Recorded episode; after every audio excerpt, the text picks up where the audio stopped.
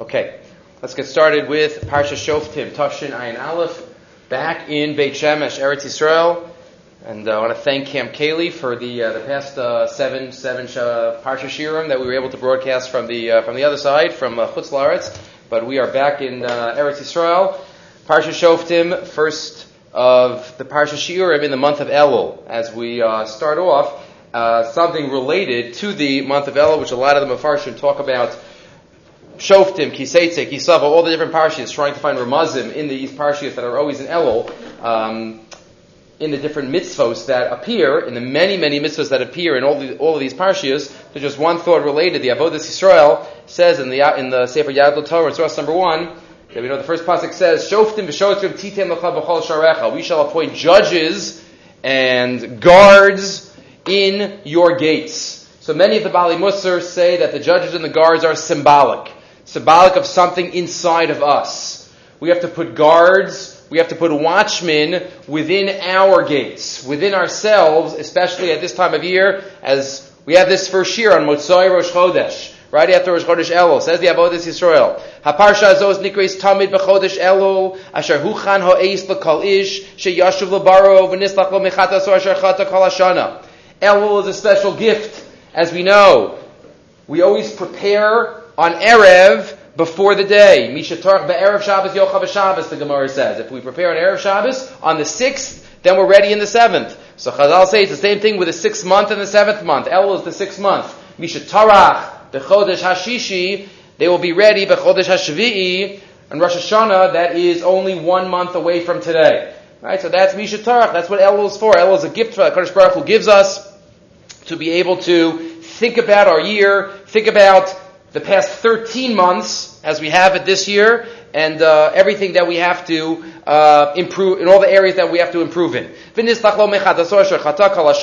We're able to fo- um, ask forgiveness for all those actions that we've done throughout the year. Line four, We have to get to the truth of our conscience and face HaKadosh Baruch Hu uh, in all honesty. And he says maybe all of this is alluded to in the first pasuk. What is the first pasuk? Shoftim v'shotrim says the first pasuk v'chein line line eight, line nine. V'chein yish l'adam Muhammad alasbo shoftim. What are the gu- judges? What are the guards? They're everything that is connecting ourselves to the outside world. Ha'inayim shalo. Lenochach yabitu al darko lefelas magal nativ. Our eyes. V'chein ha'aznayim. Our ears. V'nikve achotem. Our nose. V'hapeh. Our mouth. All of the marks of transition of our orifices to the outside world, that's what we have to guard. That's our shoftim v'shotrim. Are, we have to be shofet, we have to judge. Our eyes, are we seeing what we're supposed to be seeing? Are we eating what we're supposed to be eating? Are we saying what we're supposed to be saying? It's going in both directions. Right? The pez is what's going in and what's going out. And are we hearing what we're supposed to be hearing? That's what this time period, right away, right after Chodesh Elul, shoftim v'shotrim titin lacha, b'chol sharecha, in all of our gates, as he quotes from the, from the Sefer HaYitzira, line 11, Zayin chalalei hagolgoles, Haim Nikraim Sha'arim Lenefesh Kanoda. The seven openings of the skull are the gates to the soul. Right? The ears, the eyes, the nose, and the mouth. The seven gates. B'chal Sha'arecha. That's what we have to focus on. On all of the actions and all of the behaviors that we do with our senses, with all of the parts of our body that are on our skull, our mouth, our eyes, our ears, our nose, we have to make sure that we are all in the proper vein and following the proper path as we head down this Chodesh Elul, as we head down this last month of Tafshin Ayin Aleph. Okay, that gets us gets us started. Now let's get into some of the mitzvos of the of the parsha. Second pasuk. Let's go to. We spoke about the first pasuk. Let's go to the second pasuk now. Lo satem mishpat, lo sakir panim. Do not twist judgment. Lo satem mishpat. Don't turn it. Don't twist it. Lo takir panim. Do not recognize faces, literally. Show favoritism. Seemingly speaking to judges, but as we know, we judge each other all the time. So it applies to ourselves. Oh, we shouldn't think that the first, for many, oh, these Mishayis and Pirkei Avos, oh, they're judges. They're not, they're not me. Now, every mission in Pirkei Avos applies to each one of us. This too, lo satem mishpat, lo sakir panim. We shouldn't show favoritism. Velosi kach shochad. And we shouldn't take a bribe. Why? Ki hashochad ya'aver einei chachamim. A bribe blinds the eyes of the wise. V'salef divrei tzadikim and makes crooked the words of the righteous. Two thoughts on this pasuk from the great Achronim. Two thoughts. One is first is from the Chafetz Chaim. Chafetz Chaim says, isn't it interesting that it's emphasized, it doesn't say that Shochad just blinds you. What does the Pasuk emphasize? Shochad Ya'aver Einei Chachamim. It blinds even the eyes of the wise. And we can even relate this, obviously it's not just bribery, it definitely applies to bribery, which is, which is a real evil someone's a judge, but it even applies to ourselves, that we are, we are subjective, we are biased when we try to view our own lives. Kiyash, we're, we're meshuchad, right? We're bribes. Kiyash shochad, right? The, the Mishnah says in Mesechus Negaim, but it's taken out of context. Ein adam roed nigei atzmo. The halacha is a person is not allowed to see their only their own negaim to decide if it's tsaras or not. That's what that, that's what the phrase means. Ein adam roed nigei atzmo. But it's taken out of context to mean we don't see our own faults. Ein adam roed nigei atzmo. It's hard when we see the same exact way I've mentioned in the past. That the Gemara says in Masech Shabbos that Allah Lavo, we're going to be sure, the Gemara says that if we're down Lakav Schus, then HaKadosh Baruch Hu will be down Lakav Schus to us. How? So the Mefarshim explain, we're going to see Achar Me'av Estrim, our lives on somebody else. And HaKadosh Baruch Hu is going to show it to us, and he's going to say, what do you think of this guy? We're going to see exactly our life. And it's going to be somebody else who's the actor. And he's going to say, what do you think? So if we have become the type of people who are dalakav schus, oh come on, you have to, look, he's busy, he's under pressure, he's this, he's that, she has excuses. So then that's how we're going to be judged, because we're going to, we're going to po- paskin our own, our own judgment. We're going to decide. But if we are the types of people that, when it comes to ourselves, that's one level of judgment. But when it comes to others, there's a different, uh, different uh, barometer. So then it's going to be a little different, a little more difficult. So says the says the Chafetz Chai, it says the say the Bali Musu. That's ein adam roed nigei atzmo. So shochat applies to us as well. So now let's see the Chafetz Chaim. So Chafetz Chaim asks, what is emphasized by Ya'aver Einei Chachamim? That even the the eyes of the of the of the wise, okay, even the eyes of the wise, that there's something deeper here. Says the Chafetz Chaim. Okay, there are two ideas. First, the Chafetz Chaim. L'mashal. Im Reuven Adamar al Shimon, Jewish Ashir. Let's say we ask Ruvain, is Shimon a rich guy? What's Shimon's financial bracket? Nuchal la'amod al midas ashol Shimon. Im yivada lanu ad kama magia ashol shel Ruvain. Depending on what Ruvain says, Shimon's rich, Shimon's not rich. What will we, will we know if Shimon's rich or not? Well, it all depends what Ruvain is. If Ruvain's very poor and he says Shimon is rich, doesn't tell us much about Shimon. If we know something more about Ruvain, then what he says about Shimon's uh, financial status would be more meaningful. It could be that Ruvain is a destitute person. He has a hundred shekel, he's a rich person. Ulam. But, says the Chafetz Chaim, Lamashal. Right, remember the Chafetz Chaim lived the early, uh, the early part of the 20th century. Me, shehu shalami gizbar otzrosav shel Rothschild, lamashal. If somebody hears from the treasurer of Roth, right, the, the agent of the, of the estates of Rothschild, right, up the Baruch Hashem, back in Eretz Yisrael to talk about Rothschild and all of the, right, the Zichron Yaakov up north and the Rothschild Gardens, lamashal al shemot ish ashir. So if you hear from Baron Rothschild Gilsbar that Shimon's a rich guy, you know Shimon must be a rich guy if it's him talking. As efshar l'sha'er ki ashro shel Shimon magia l'revavot. Ki yulule zos lo yodim imenu b'beis Rothschild. Even if he's a millionaire, it's not gonna, it's gonna be meaningless. So it all depends on the speaker. The, the one who is being described, we don't really know and can't get a true estimation and, and um, description unless you know something about the describer. So that applies to riches and kesef. It also applies to wisdom. Im Ruvain Shimon Shehu Chacham. On side Tzrichim Levarer Ad Shal Ruvain. Right? If Ruvain says Shimon is is brilliant, so but what's what's Ruvain's IQ? Right? If if Ruvain gets twenties on tests and he says about Shimon that he's brilliant, maybe Shimon gets 60s. We have no idea, depending on what Reuben is. If Rabbi Kiva says someone is a gon, okay, then you know. I don't know why. Whenever these mishalim are given, it's always Kiva He's the he's the one that's that's like Reuben and Shimon in Maseches Makis. Kiva is always the one that, that we choose. He, he merited. Right? If he writes that somebody's a chacham, or if we hear that the Rambam says, oh, he's somebody to be uh, to be connected to, obviously he is someone who is wise. So now says the Chafetz Chaim, go one step further. If it's not only Rabbi Kiva it's not only the Rambam, let's say it's Shlomo HaMelech himself, HaChacham Mikal Adam, says that he is a wise person can't fathom, lo Yeshua, the type of wisdom that this person would be talking about. If Shlomo HaMelech gave you a haskama to your sefer, and we all have Harav, Agon, Rashka, Bahag, Shlomo HaMelech. He gives us a haskama to, my, to, to my sefer. Right? And he says, right? Right, so then, Shekaz Torah Chacham. Then Yadu Nuki Chachmasa, Meruba Ma'od. You, no, it's, it's, the, the book would be a bestseller automatically. Final step.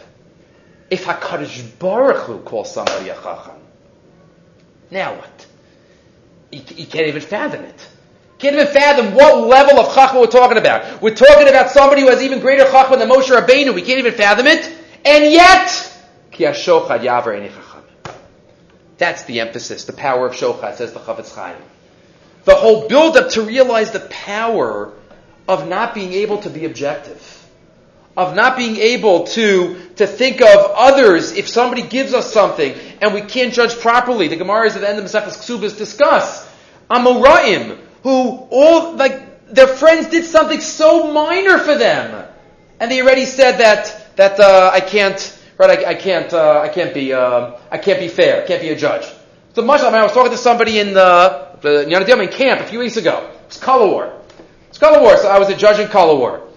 Right, so I didn't, they didn't ask me to judge anything. I was officially a judge, but they didn't, I guess they didn't bother me because uh, they were nice. But I was officially a judge in color war. Even knowing that your own child is on a certain team, it, there's something in the recesses of one's brain, unless you have two kids on two different teams, that's fine. Say, but, but if your kids are on the same team, it's unbelievable. I was happy I wasn't asked. But it's, you think about it, something, if it's, if it's not an objective rules, comes up all the time. But says the Chafetz Chaim, that's the power, the greatest of Chachamim. That's the emphasis of the Torah. Ki Yashochad Yavar Eni Chachamim. Hakadosh Baruch Hu is calling him a Chacham, and even that Ki Yashochad Yavar Eni Chachamim. Me'at Tzeva Chashov. Hakadosh Baruch Hu b'chvodu v'yatzmo. Me'er al Adam Shu Chacham. Az ein Tachlus v'gvul Chachva. So it's infinite. V'yafal Pikein HaTorah Me'ida Love. And still, Shochad will blind his eyes. Ki alo beferish, of God. It says here, Yavar Einei Chachamim. And what Chacham are we talking about? One that HaKadosh Baruch Hu calls a Chacham. That's the emphasis of the word Chachamim. Let's go back to the word Shochad for a minute. What does the word, what does the word Shochad mean? What does Shochad, what does the word Shochad come from? Osikach Shochad. So Chazal tell us the Kli Yakar quotes it in source number three, first line. Amru Razal Shehu Chad. Shochad means Shehu Chad, they become one. If I try to pass some money under the table to a judge, we're now one. We're connected. So he can't arbitrate properly and honestly because we're one. I'm one with him because I gave him something, and therefore, that's shochad. That's what Chazal say. Shemakabel nasul ish echad al He can't see his own chova. Says the Kli Yakar, it's wonderful, it's chazal, and obviously we have a Misorah about that. But it's not the pasuk. If you read the pasuk, what is the word shochat describing? Is it describing the people? Ki ya'aver eni chachamim. Shochad does something to the chachamim. According to Chazal, Shochad is a description of the situation of what happens to the people. But says the Kli Yakar, there must be something deep, deeper here, because in the Pasik, Shochad is describing the gift. Ki hashochad ya'aver chachamim. It's not describing the, the, the, people. It's describing the gift. Ein zemechuvar. Shar shochad shem hamamon. V'lo shem habaylim. Because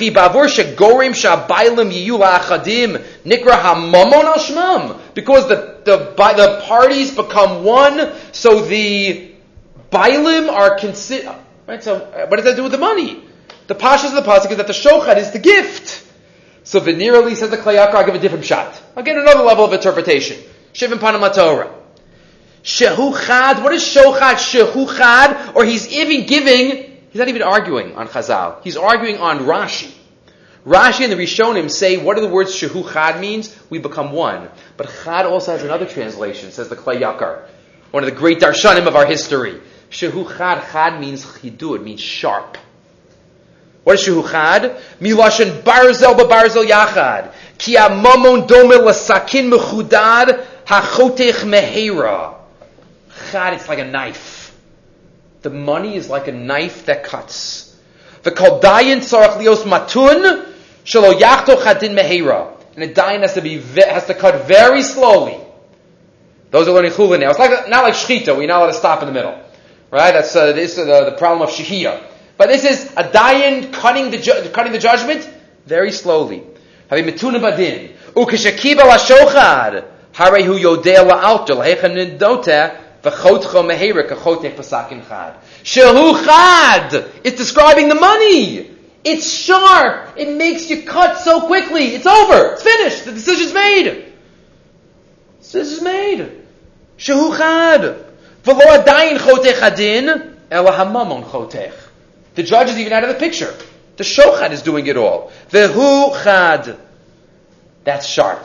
Unbelievable. We're brainwashed by Rashi and all the other Rishonim in a, in a good way. It's not a bad brainwash. But they say Shehuchad is talking about the people involved. Says the Klayaka, you can look at it differently. Shehuchad is going on the Kesef. It's sharp. It makes us make our decisions. We cut. We're finished. It's over. Shehuchad. It's sharp.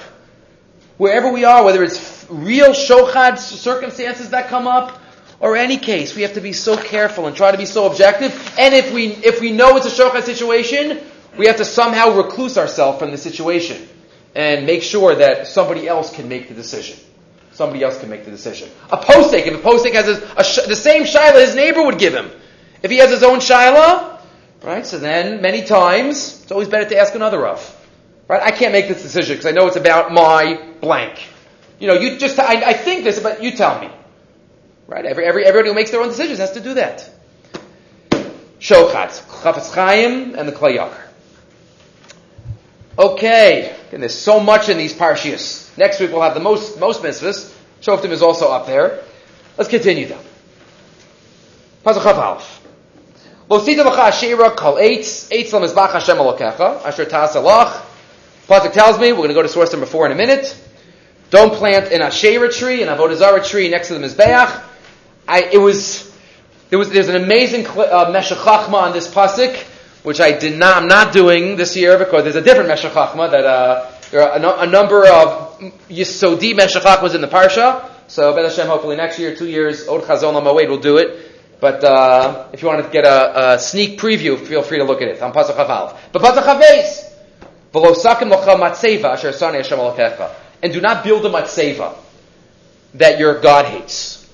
The Isser of building a matzeva. Ask for Moshe two questions. One Chazal already asked, and the other one is his own. Matsevas are usher? You ever read Sefer Bereshis? All the others built matzevas. Right? Noah, Yaakov, they all built matzevas. Matzeva is a one stone that's basically a mizbeach, an altar. So, so what happened? Why were matzevas earlier loved in the eyes of Hakadosh Baruch Hu, and now not. You see, Rashi says it already. Asher Sanei. Rashi says, I'll read it to you. Mizbach avanimu mizbach adamat valasos. You could build a mizbeach of stone or of earth. Ve'ezu sanei, but a matzeva, one stone Hashem hates. Ki, chok. It was a chok, a law for the Canaanim. The apa pisha haisa ahuvalo biyemei ha'avos. Even though Rashi says it was a beloved act in the days of the Avos, Achshav sana. Now God hates it. Says the Canaanim do it. Okay. Question one, what changed? Answer Moshe, what changed? Why were matzevas originally great and wonderful and allowed, and now they're not? Question two, asked Moshe, and this is his own. So why do we build matzevas by a kever? That's also a matzeva. We even call it a matzeva. Lo sakim matzeva. But we all build matzevas and all the different minhag. Rabbi Akiva Eiger, speaking of Rabbi Akiva first Rabbi Akiva Eiger, first Eiger on Hilchas Avela says that the minhag in his day was to build, put up the matzeva, what we call unveiling, on the yard site, on the first yard site. Now there are different minhagim. In Eretz Yisrael, they try to do it very fast. Shiva, Shloshim, very fast. Chutz La'aretz, it's a little more time, depending when the, when the family could come, whatever it is. Or Moshe says we all put matzevas for a kever, but I thought matzevas are usher. What an obvious kasha. So, two questions. What, what was the change in history? And why do we do matzevas for a kefer? Says Rav Moshe. Source number four. Hine matzinu shnei inyani matzeva shekim Yaakov. Okay, because he asked the questions, we don't have to read that inside. He quotes Rashi. Va'anachol, line, line, the, then the bottom of the first column. Va'anachol lani daiti. What is a matzeva? What's the shorish of matzeva? Hutsav. Standing, set. Says aniyas daiti. I don't think so. That's, that's, that would be a vav, not a vase. There's matzeva with a vase. Vanochal aniyas daiti. Dekoda matan Torah, shelo hayu mechuyavin b'mitzvahs, ha yayachol adam litvo scharo al ha'avar when everything in the Jewish religion was voluntary, before Maimon Har Sinai, then a person could turn around to God and say, Look what I have done, please give me my schar. A person could look at the past, they didn't have to do anything. They could turn around to Kadosh Baruch Hu and say, I don't have to do another thing tomorrow. Nothing. But pay me for yesterday. Because I, I volunteered it, I did it, if I don't do another thing. I don't have to do anything. That's a matzeva. A matzeva is, is a symbol of looking back. Building a matzeva, mashe hutzav kfar, what's already set, looking back on what I've done, and saying, give me what I deserve. Before Maimon Har Sinai, before Mount Torah, when everything was voluntary, says Moshe, that was fine because you can look back, there was no chiyah to do anything. Av shemiyat shuv, deha'ena muchiyah lasos. V'zeu inyin matzei vol Hashem. Asa, shehu kfar hutza v'hukam, what's already done, yachal l'tvo me Hashem, shikam min Please give me what I deserve. But after Matan Torah, what, we're going to say, Hashem, pay me? Well, you're not finished. You're not finished.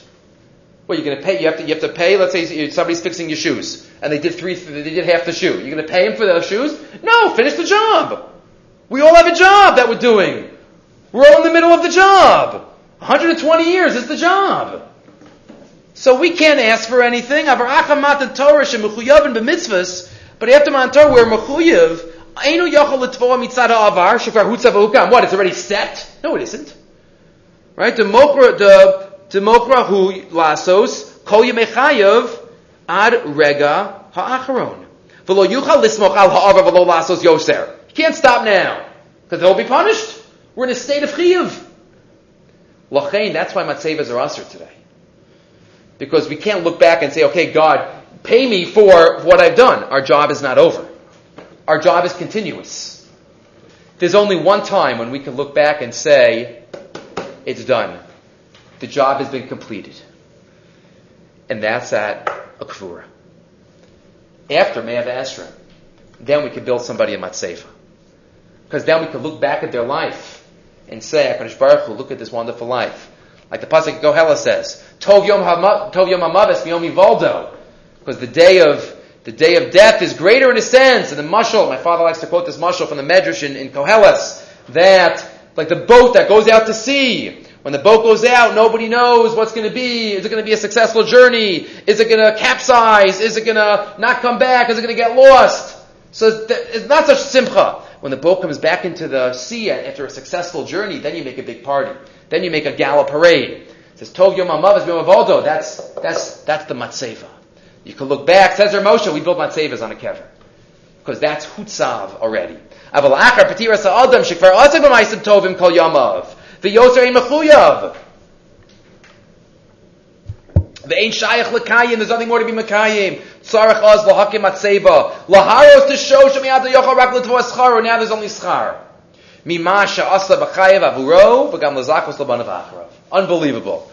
Ramosha's two kashas gives us a whole new insight and symbol, symbolic nature of what's matzeva, why we allow matzeva in a base akvaris, even though no other matzeva anywhere else. Okay, now we get to the Meshech Chachma. Okay, we can spend the whole shir on this Meshech Chachma. We'll do what we can. Again, so one of the major, I've mentioned this many times in other shiurim, but I think this is the first time we're having a uh, Parsha shir and Parsha Shoftim. I looked back. I don't think the past uh, two years we had one. Uh, so I think this is the first one. Uh, so in this context, obviously, we've never mentioned this Meshech Chachma. Chachma is defending a well-known shita of the Rambam. The Rambam, I did not give you the Rambam. I'll mention the Rambam outside. He mentions the Rambam in two lines. In the first two lines. Source 5. Ra'isi levar bezeh das Rambam. What is the Rambam shita? This is based on the, just the, the five, related to the Pasuk. The Pasuk says later on in the Aliyah, we have to listen to the Rabbanan, whatever they tell us to do. Pasuk Yud Aleph, Lo tasur min adavar sheyagidu lecha yeminu. Do not turn from what the rabbis say, right or left. The Ramban explains, even if you think what they're saying is your right, is your left, the v'chulu. Meshech Chachma quotes the Rambam. The Rambam is a well-known shita where he says a few times, both in Mishnah Torah um, and in um, elsewhere, da al kol davar midibra chachamim who over below sasur. Says the Rambam. The Pasuk tells me you have to listen to the rabbis. And there's a mitzvah sasei daraisa and a mitzvah lo sasei, lo saser. Lo saser, do not turn away from the rabbis. Listen, kachalasho yerucha. The Rambam says, beferish, whenever I violate an isser derabanan, I automatically violate an isser daraisa. That's the sheet of the Rambam. After all, the Torah, the Torah says you have to listen to the Rabbanan. See, if I eat a chicken cheeseburger, I get an isser daraisa. I chicken and milk is only derabanan. So I get a derabanan, but on my scorecard in Shemayim, I have an isser derabanan of chicken cheeseburger, but I have an isser daraisa of losasur. If I write with my left hand on Shabbos, on purpose, and I'm a righty, isser daraisa. Every time I do, if I carry in a carmelis, right, well, for no reason, every isser derabanan, if I violate, isser daraisa. That's the Rambam Shita. Right? Well, no. The Ramban asks many questions on the Rambam. The one that is seems to be the most debilitating, though, is what does the Rambam do with the principle of Safek Durabanan Lakula? We know there are two different rules. If I'm not sure about something, and it's a suffix about a din oraisa, I'm not sure what to do, so I have to be machmir. If it's a suffix about a din rabbanan, I can be mako. Let's say I don't remember if I made a bracha on an orange. I'm eating an orange, I'm in the middle of eating it, I don't remember if I made a bracha. So you know what we say? No bracha. Savik brachas lahakal, which many say is based on savik derabanan lakula. All brachas are derabanan. What if I don't remember if I benched or not? Then you got to bench again because savik deoraisa lachumra. That's a principle that comes up in many many places. Savik derabanan lakula. Savik deoraisa lachumra. Ask the Ramban, how does that principle exist according to the Rambam? Because the Rambam says every derabanan is a daraisa. Every time I violate an issa derabanan, I violate an issa daraisa. So ha- when do you ever have the principle? You never have a Savik Darabanan. It's always a Savik Daraisa. If I'm not sure about something, it's a Savik Daraisa. That's the Ramban's problem that for the past 800 years, the commentaries have been trying to defend the Shita of the Rambam. The Rambam knew this kasha. So, how do you defend the Rambam? Again, Every drab, if you violate a drabanan, you violated a raisa. That's the Rambam. The Ramban says, what do you do? What about slavik drabanan lakula? So now let's see the thesis of the Meshech Chachma. Says the Meshech Chachma after answering this question. Line nine. Va'anochi offer va'efer tachas raglav. I am dust under the feet of the Ramban. Omer, ki l'shikol daiti hamas kedevei Rambam. But I'm sorry to say, I think the Rambam's right. Let me explain. Ki HaTorah, the Meshech Chachma is about to tell us there are two types of laws. There are two types of laws. First, we're going to learn his Yisod, and then we're going to relate it to the Rambam. Let's learn his Yisod first. Says the Meshech Chochmah, there are two very different types of laws. Torah laws and rabbinic laws. But we're going to talk about what the yisod difference between them is.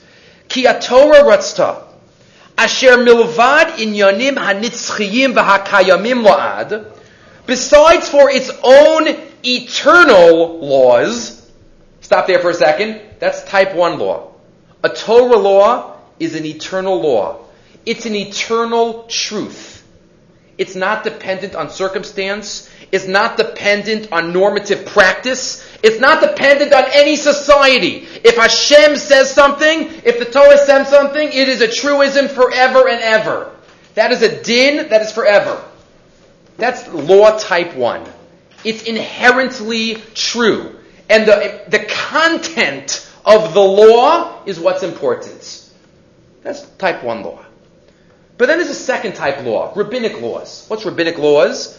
Yischadesh inyanim siyagim va'azharos v'chumros asher yiyu zmaniyim.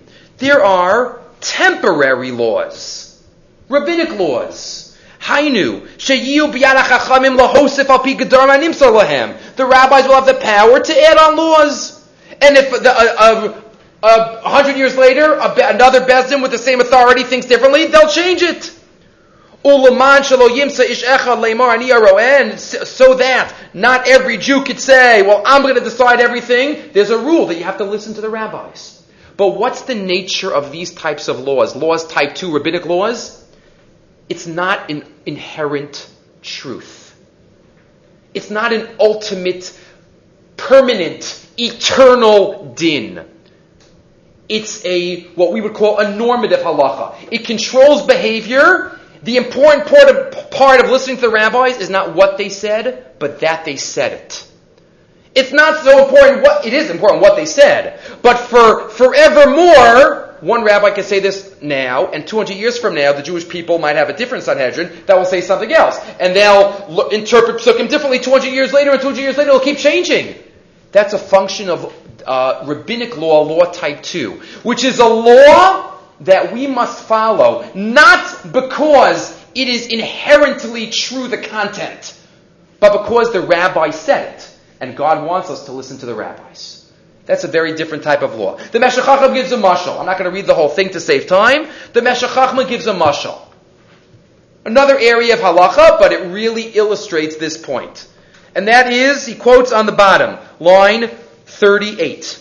Umatsanu dugmato b'Torah b'inyan domil hazeh. Mashich Torah l'shma b'kol melech. This week's parsha. Som tasim alecha melech. It's a mitzvah of a king. If the king comes over to me and says, um, Rosner, I want to build a highway through your backyard, okay? I say, no. And he says, really? But I'm the king. And I say, I don't care. And then I, I, I might not even need hasra for this one. He might tell his guards, chayiv misa. Why? Moed b'malchus. If the king wants to do something, that's the rights of the king. And if somebody's moed b'malchus, then they're put to death. Chiyav misa. Why are they put to death? Because there's a din, an eternal truth that there should be a highway through my backyard? No. But you have to listen to the king. The important part is not what the king said, but that the king said it. And the din of Moed b'malchus illustrates to us, gives us an example. The important part is listening, but not the content of what was said. That's not what's eternal. But it's that we have to listen to the king. Says the Meshech Chochmah, go back now a few lines for a minute. Go back now. Line 34.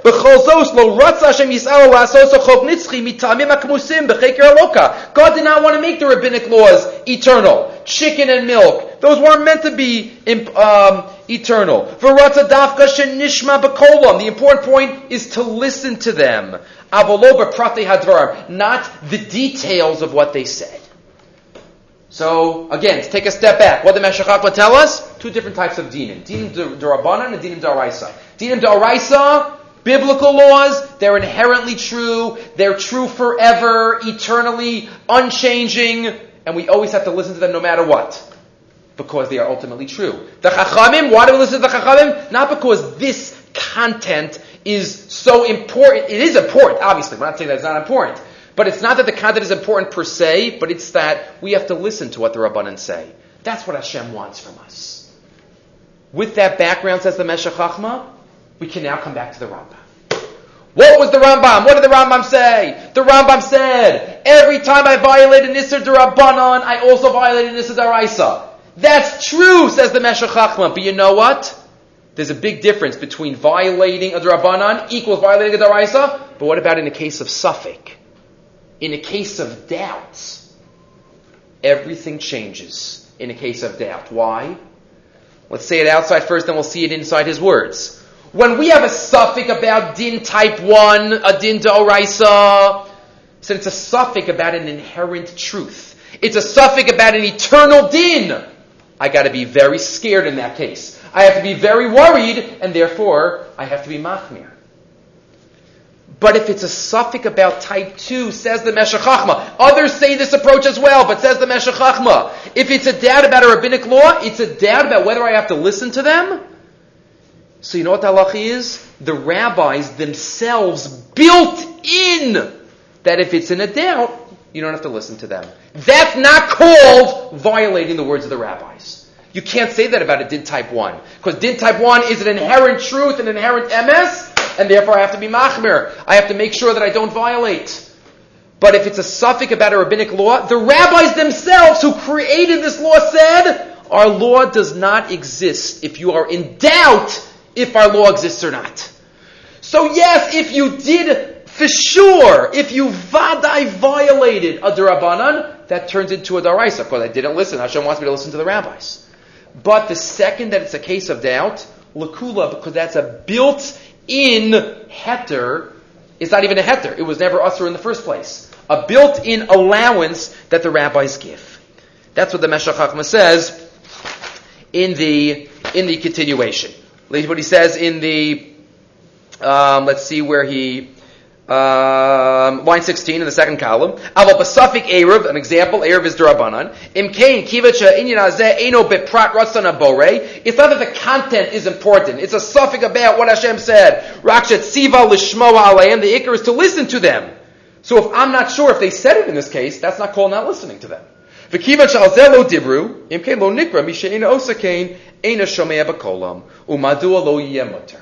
It's all at root the difference between biblical laws and rabbinic laws, din daraisa and din darabanan. He just throws in at the end, and with this we'll finish the Meshech Chachma. This fits in nicely. We're not going to read the whole thing. All the way at the end of the next page, on page six, is that it fits in nicely to a number of achronim who say, if I do an avera derabanan by accident, no tshuva is required.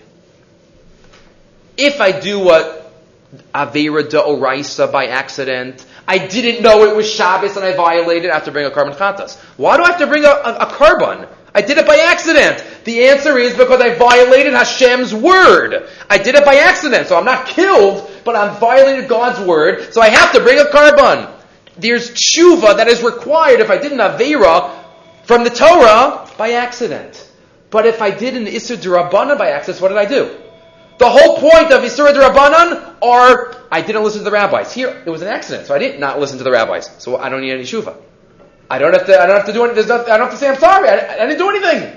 There's nothing inherent about what I violated. That's what he quotes from the Nesivus. In the fifth to last line, feel free to look up that Nesivus. It's him in Reish Lamadal. Okay, it's quoted there in Source number 7 as well. Okay, that was the largest piece of the evening. Meshech Chachma, now we continue. Let's go now to a, a, later din which has come up a number of times already in the Torah. The end of Bamidbar came up in Matos, it came up in Masei, and that is, let's go to Perak Yutes, the beginning. Pasuk base. Shalosh Arim Tavdilach b'toch Hashem Three more cities. Three more cities we have to make for the Ari Miklat. Moshe Rabbeinu, we learn, made, separated, designated the three on the east side of the Jordan, Avar Yarden, and then we have the three on the west side that Bnei Yisrael are going to do. Tachin haderech, prepare the way, vishilashta es gvul Split into three, vishilashta es gvul your borders. Asher yanchilcha Hashem lokecha, v'haylan So split it into three, meaning make sure it's all equidistant split into three.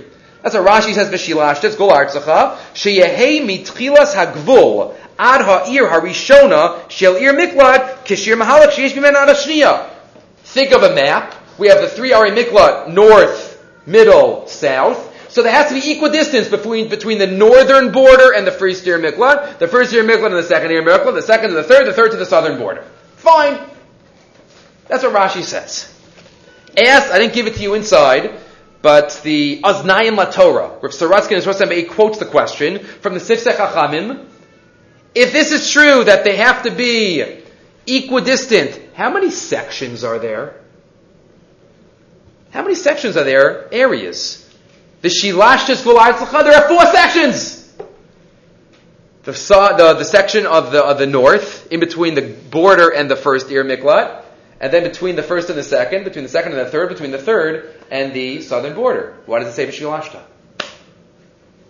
We've read this pasuk a million times. V'Shilashta is Galatzah, split it into three. Split it into three, we're splitting it into four, we're not splitting it into three. That's the kasha, this is Chachamim.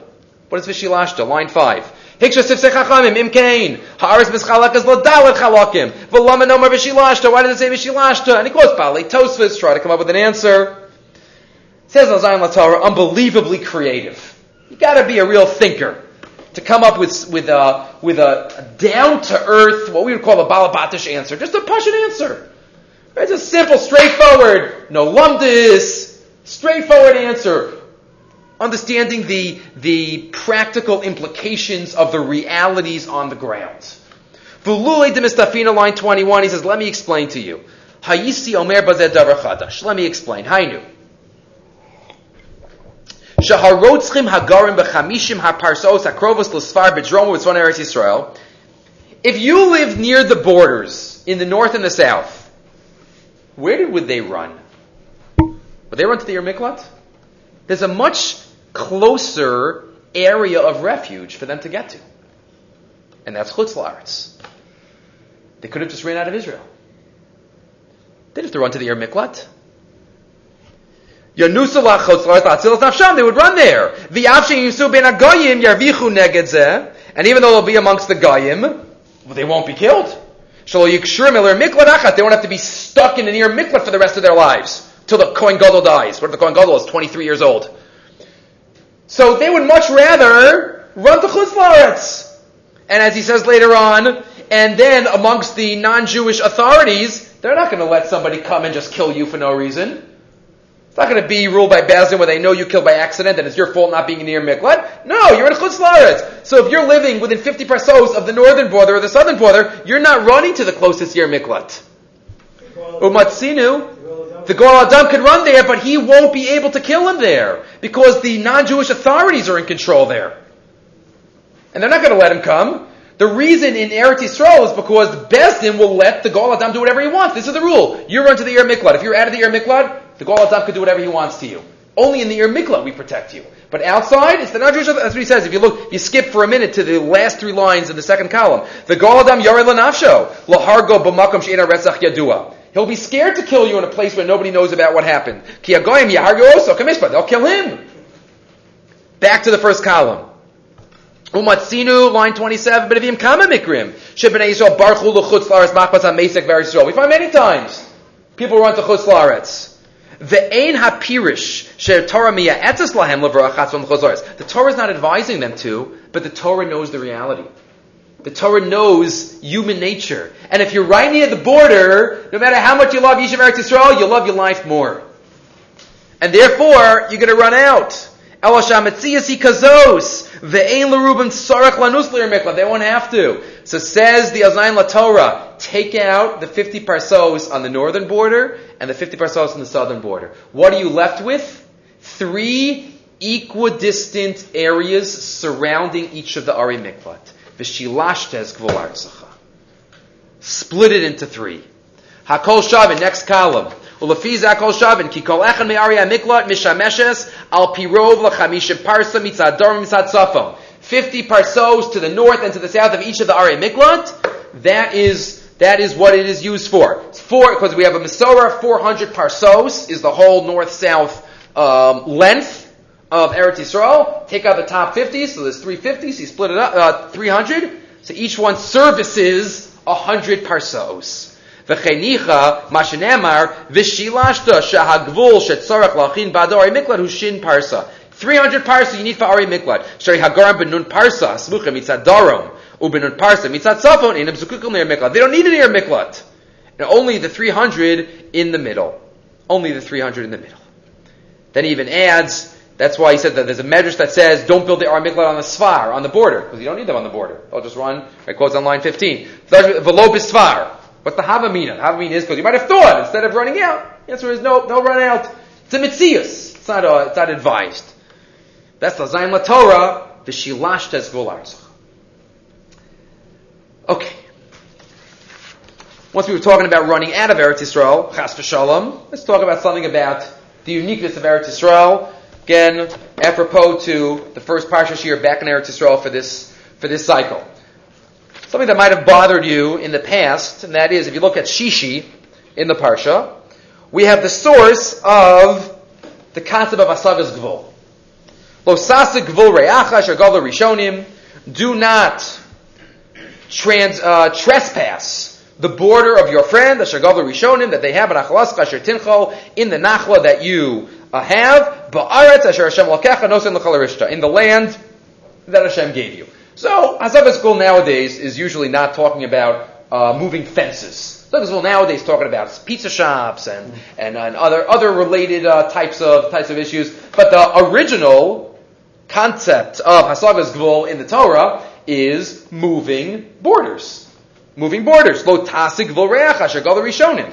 But what's difficult is the second half of the pasuk. Hasagas Gvul does not seem to be, or shouldn't be, a mitzvah tzliya ba'aretz. Stealing? What does that have to do with Eretz Yisrael?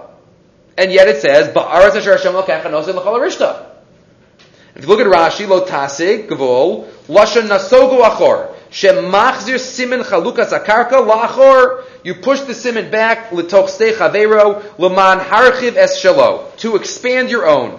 Falok far namar lo sigzol, alright, it already says lo sigzol in Vayikra, what is this teaching me? Oh, you get two Isurim. You get Gezel and you get Asagas Gvul. Rashi says Yachalaf bechutz laaretz. You might think even chutz you get two. No, chutz you only get one Avera. Gezel. Eretz Yisrael you get Asagas Gvul.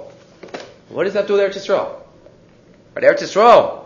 This isn't the Ramban who says that every um, every mitzvah that we do is semi-practice. The Ramban in, in uh, last week's parsha, two weeks ago's parsha in Akev. So what, what does that do with Eretz Yisrael? It's a beautiful thought in the Torah Tamima. I saw this quote in Rabbi Lichtman Sefer, but it's Torah Tamima, source number nine, where he quotes, Tam Hadover Nire Pashut. Mishum. Again, something specific about Hasagas Gvul and Eretz Yisrael. De Eretz Yisrael, Kol Ma Sheyesh Adam Hu Shelo, Behechlet Ledoros Ledore Doros. If somebody has property in Israel, that's an eternal acquisition. Never going anywhere. That's the Dori Doris. Masha'en kein b'chutz la'aretz. Begolus bein ha'umos. People of palaces and. Right? Lo b'moso yikach hakol. Lo b'ge'ula yikach hakol. It's not going with them. Bein ha'umos. Ein li Yisrael's chus muchle b'karka. What are, what are we all going to do with our beautiful palaces when Mashiach comes? Nothing. They're going to stay there. Only the shuls are coming. Right? The, the, the, the, private houses are not. Okay, if they've done full of mitzvahs, but the mitzvahs will come. But the only eternal connection that we have is with Karka and Eretz Yisrael. Mamish. How can you call it Asagas Gvul? It's not yours, it's not his, it's nobody's. In Eretz Yisrael, it's yours.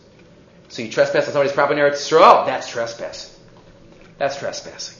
V'nechshav rak kimetaltalin, shavar malo sigzol. In chutz laaretz, everything's metaltalin. Nothing's karka. Everything's metaltalin in Eretz Yisrael. I don't know if this would apply to the halachas of karka in an exeles and all the other halachas of bava kama and sukkah, but says the Torah Tamima. That's that's a that's a back pocket one to take with us, right? The only um, the only real acquisitions are karka and Eretz Yisrael. Oh. Okay, two more thoughts for the evening. Two more thoughts. Again, these have been quoted in other contexts, but uh, it is Parsha Shoftim, so it is deserving. One of the most difficult halachos in all of the world of halacha, but specifically in, in uh, Nizikin, is halacha that many are familiar with, and that is in Parak Yutes, Pasuk Yutes, 1919. The context of Adam Zomamin, Reuben and Shimon, Adam say, Reuben killed Shimon, and then the Adam said, you were with us, you could have known about it. So, what is the halacha? We give the punishment to the witnesses what they wanted to give to the potential defendant, and you get out the evil from amongst you. Rashi quotes the, the Mishnah, the Mishnah in Makis, kasher zamam, like they wanted to do, velo kasher asa. Not if they have already succeeded. If Reuben already was put to death, and then witnesses come and say, you couldn't have known about it, you were with us, then the Edom are not put to death. Mikan Amru Hargu Ein Haragim. If the person they testified about was already put to death, it's too late. We do not punish the witnesses. Right? This is seemingly the most illogical halacha that we could think of. If they try to kill Ruvain and they lied about it, if they tried, then they're put to death. But if they succeeded, then they're off the hook. So ultimately, it's a Xeris But the Rishonim and the Achronim throughout the ages have tried to give some type of hezber if they can. So I gave you two. There are more. I gave you two of the ideas of the Rishonim. One Rishon, one Achron. Uh, first, the Ramban. The Ramban is source number 10. And this Ramban fits into his general hashkafa, where he brings in, um, well, you'll see. ba'avur. Ki mishpat ha'idim azomin b'gzeres hashalat. So he starts off by saying it's gzeres hakasav. I'm in source number 10. It's gzeres hashalat. It's ultimately gzeres hakasav. Shehem shnayim v'shnayim. They're two and two. V'nei kasher yavo shnayim v'ya'idu al rubin sharagas ha-nefesh. V'yavo shnayim achayim v'yazimu osam me'idusam. Tziva kasav sheyahargu. The whole din of Adam Zomin is a chiddush. Why should we believe the second two witnesses over the first two witnesses? But, but why do we ultimately believe the second witnesses? Says the Ramban on a deeper, more metaphysical level. It must be that Reuven has a schus that a Kaddish Baruch Hu knows about. And he doesn't want Reuven to be killed. Ki shal Reuven shayanaki v'tzadik hayarasha ben mavis lo Hashem yad bezdin. If Reuben really deserved to die, Hashem wouldn't have allowed the second pair of witnesses to come in time. And on the flip side, aval nera if the Sanhedrin Agadol, not the Sanhedrin Agadol, if the Bezin of 23, 23 of the greatest rabbis of our generation, we're not talking about some, uh, 23 of the greatest rabbis of the generation, if they decide and put somebody to death, which hardly ever happened, once every seven years, once every 70 years, they put somebody to death, but if they ultimately put somebody to death, it must be the guy with Chayiv Misa, says the Ramban. If not for this act, maybe for a different act. If not for this Chol Shabbos, for a different Chol Shabbos, for a different um, eating of something.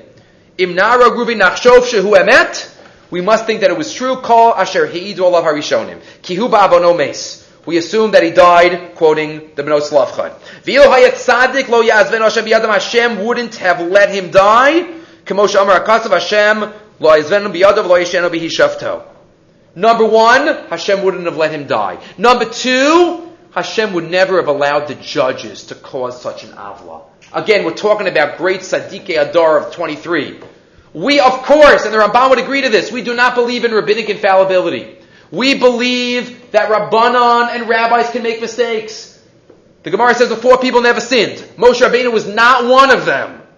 We believe that the greatest leaders can make mistakes. This is not talking about that. The Ramban is not arguing on that. But we're saying if there is a Bezdin of 23, and we know Elohim Nitzav, Ba'adas Kel, that the judges have Hashras Hashchina, and HaKadosh Baruch Hu is there in the Bezdin with them, it's impossible, it says the Ramban, that Hashem would have let this happen. That's the Ramban. Shelo yitin Hashem hashoftim ha-tzadikim ha-obdim l'fanav l'shpochtam naki ki ha-mishpat le'lokim hu, b'kerev elokim mishpat. So that's the Ramban. Again, suggestion for kasher zam kasher asa. The guy must have been chayim misa somewhere else, or the judges. He would not have let the judges let it happen. A second idea is put forth by the Kesef Mishnah, Rabbi Yosef Karo himself. Says the Kesef Mishnah, source 11, based on a Smag in a different context. At the bottom of the page, the little letters, I'll read it. So let me explain for the Rambam. It's kind of the opposite approach of the Ramban. What does the Ramban say? He must have deserved it. The judges would never have let it happen. The Kesef Mishnah says, if they actually went through with it, then killing them isn't even going to bring them a kapara. What they did was so bad. Elahecha dahargo the gadol onsha miniso. Ein roy los Islam, he says, best at the kapara We don't even want to give them. We don't want to give them a chance to get kapara. Let God take care of them. Let God take care of them. Where the Bezin's like, I'm not gonna, we're not gonna kill you. We're gonna let God take care of them. So it's just the opposite. What they did was so heinous, right? It was so terrible that we, we, punishing them. What's it going to do? It's to it's to be a little bit. Dugma. He quotes the Dugma. Where does he get this from? He gets this from the Smag. The Smag. Sefer Mitzvos Gadol explains another difficult halacha. There's a halacha by Molech. Gemara said Hedron Sama Gimel. Right, the Molech is that if Molech, if you pass your children through fire to the Avodah Zarah, achlokas, do you burn them mamish? You just pass them through fire. But the Gemara says if you pass some of your children through fire, you're chayav misa. But if you put all your all your children through fire, you're pater. Pater. Says the smag, you gave all your children, all your progeny, you have nothing left in life. You're, you're too you're too lost. We're not going to punish you because God's going to have to deal with you. Uh, we don't have the wherewithal to deal with you. Says the Kesef Mishnah, the same thing here. If you, if they actually did it, then forget it. Forget it. It's not what Kadosh Baruch will take care of it. Kasha zama v'lo kasha us. So number one, the Ramban. Number two, the Kesef Mishnah. Finally, the last idea of the evening. One of my favorite, really, in all the Torah. But um, I've quoted this many times, but if you never heard it, here it is. Says the pasuk, the end of of Shoftim. The halachis of Chosrei Me'orche Hamilchama. Going back from war. We know a Cohen gets up, a special appointed Cohen, and for Israel we're at war, and he says, whoever just got married, go home. And whoever just built a house, didn't get to live in it, go home. And whoever built a vineyard, didn't get to enjoy the fruits, go home. All these pturim. Why? Because we know they can't, they can't focus on, their, on, the, on the war. They just got married. They didn't get to, didn't get to be home yet. So when this right, the next week's part, next week's part will have Shana, mitzvah Shana Rishona. But this is already connected to it. But if you look, the Bali Musar point out, I've, I've seen this in many Svarim, I gave it to you from one, but if you look at the Psukim, there are nine extra words written in the Torah that could have been left out, seemingly. Look in the Psukim. What does the Pasuk say? Pasuk says in Pasuk Hey, Chaf Hey. If somebody built a house, Misha Banabayis, Velo Chanacho, Yev Geshe let him go home. Pen yamas. Maybe he'll die in war. And what? The ish acher yachnechenu. And somebody else will get to live in his house. Who cares somebody else is going to live in his house? The pasuk could have ended. He should go home. Maybe he'll die in war. Period. He's not going to be able to fight properly. Period. Next pasuk. Whoever planted a vineyard, v'lochilo yelach yashal beso. Pen yamas b'mochama. V'ishacher yichal Maybe he'll die in war, and somebody else will enjoy the fruits. Who cares about somebody else? Just say, maybe he'll die in war without enjoying his fruits, so go home. Next one. Somebody who, who was Ma'aris and Isha and didn't get to live with her yet. Yelech v'yashel beisa. Go home. Why? Pen yamas ba'mochama? Vish acher yikachena. What do you mean ish acher? Just say pen yamas ba'mochama. Nine extra words. Ish acher, ish acher. Rashi. What does Rashi say? Rashi says a secret. Pasuk hey. Vish acher yachnechenu. Davar shel agmas nefesh huzeh. This is agmas nefesh. What's Agmas Nefesh? What's Rashi driving at? So, many Sfarim quote the story. Rabbi Pelkovitz in his, in his uh, Sefer Table Talk quotes it without names. But I heard it about the uh, Rav Simcha Zelig. The Rav Simcha Zelig was, uh, was the dayan in Brisk, and there was a shochet that came to him with a, with a question about a cow, and question, kosher treif, and after a long di- uh, diun, he paskin treif, you have to throw out the cow. Butcher's a Yeresh Shemayim says, okay, you threw out the cow, 600 ruble, unbelievable, throw out the cow, ter- okay, he's a Yeresh Shemayim, he accepted the din. Three weeks later, the same butcher comes with a din Torah about, about nothing. About, uh, about a few cents, a few, what we call here, grushim? Right, about nothing. And, and he comes and there's a, a little sichsuch and the Simcha Zelig rules against this butcher again. And the butcher gets up in front of everybody and curses Rav Simcha Zelig. Reb Chaim, who was there, stands up and throws the butcher out of the best. That's the story. Rav Simcha Zell turns to Rav Chaim and says, Rav Chaim, I don't understand. Three weeks ago, I traped up his cow for 600 ruble. He didn't say a word. And now it was nothing. And, and, he, and he got so angry at me. Was it cumulative? It's just the second time? Says Reb Chaim, no, it's obvious. In the first case, nobody else won. Nobody else wins. It doesn't hurt so much. Says, this one, he lost, but the other guy won. Dover agmas nefesh huzeh, Rashi says. What's the pain? The ish acher yikachena. The ish acher yichalenu. That's the problem here. Not that they're only, they're not going to be able to enjoy it, but they know that somebody else is going to enjoy it. Says Rabbi Pelcovitz, the first, uh, Line 7, as he falls in battle, it is this realization in his last moments which pains him the most. Not only will he not enjoy his new home, his vineyard, or his bride, but someone else will. God in his infinite wisdom knows that such is the nature of man, and the Torah therefore commands us to spare him the greatest of all heartbreaks. But Baruch Hu understands how painful this is to us. We have to try to overcome it. We have to try to overcome it, but this is the Mitzias. Such a person is excused from battle, for God understands the frailty of man and demonstrates his compassion by excusing these men from army service. By accepting these soldiers, the Torah demonstrates that it is a Torah shel chesed, a Torah of loving kindness. He says at the end, the, the, the last paragraph, do not test us. Right? We, we, we don't want to be, in states of nisyanos. This is one of them. Baruch Hu has Rahmanis on us, but the message for us is also, we have to try to, not to get so worked up about things. Even if it's human nature, sometimes we have to be kovish yitzreinu. We have to say we're hasameach b'chalkeinu. And ish acher bivatranim. Somebody else wants to, uh, wants to, wants to, to, to, be in my place, to have my vineyard, to have my, uh, to my this. Sometimes we have to do that in our personal lives as well. Okay, we'll stop here. Baruch Hashem, it's wonderful to be back here in Eretz Yisrael, and we will continue. As Hashem, uh, Hashem the mitzvah shiur, either tomorrow or next week. I'm not sure what day yet, but hopefully, now that the, the uh, kids are going back to school, we'll be able to start again the mitzvah shiur again, also on the on ou.org, a mitzvah every, uh, a day. Um, we're in the middle of Vayikra, but Hashem, we will start that. Everybody's feel free to uh, to join us for that as well. Okay, we'll stop here.